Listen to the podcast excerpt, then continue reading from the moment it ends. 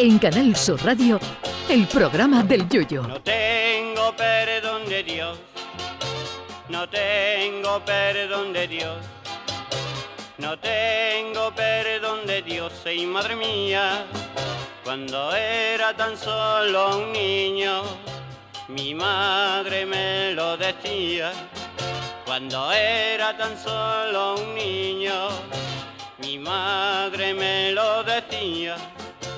No tengo perdón de Dios, no tengo perdón de Dios, no tengo perdón de Dios. Perdóneme usted, madre mía. No pensaba que el cupo de carajotes había llegado a su tope en nuestro planeta. Cae en el gran error de subestimar a la raza humana, porque sí, siempre hay un huequecito para un tonto o tonta más en el poblado planeta Tierra. Movimientos negacionistas los hay de todo tipo y no me atrevo a tildar de idiota a todo el que vaya en contra de algo o lo niegue, pero hay cositas que sí merecen el diploma de carajotum cum laude por la Universidad de la Piazza Navona de Italia, que es donde había que mandar a toda esta gentecita. La última en negacionismo no la hemos visto venir y nunca mejor dicho. Resulta que una influencer canadiense llamada Samantha Lotus ha lanzado una publicación en su Instagram donde asegura que si tu médico oftalmólogo o tu óptico te han dicho que necesitas gafas, es mentira. ¿Eh? Te están mintiendo porque dice ella que ni las gafas, ni las lentillas, ni las operaciones con láser son necesarias para ver bien, que todo es un engaño. Entonces se preguntarán ustedes, ¿eh? esos que pertenecemos a ese sector de la población que cuando hemos ido al oculista y nos ha preguntado qué letra ve usted en ese cartel y le hemos dicho qué cartel, o sea, los que vemos menos que un gato de escayola, cómo se puede ver bien sin gafas o lentillas. Pues bien, esta famada señora dice que para ver bien, atención, tan solo se necesita decisión para curar tu problema ocular. Hay una óptica que tu hay una cosa que tu óptico no quiere que sepas, ha asegurado. No necesitas gafas. Es posible que te lo hayan dicho que necesitas gafas, pero te estaban mintiendo, dice en el vídeo. Pamear y no echar gota, desde luego. Según doña Samantha, hay razones mentales, emocionales, físicas e incluso espirituales que te impiden ver bien.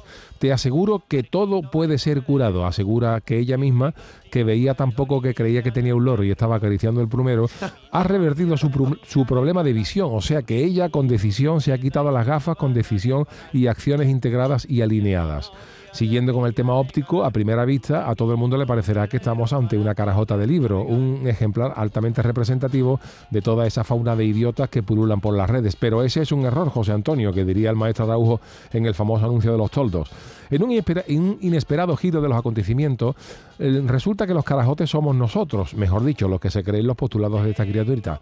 ¿Y por qué? Porque detrás de un aparente carajote se esconde un genio que se aprovecha de los carajotes de verdad.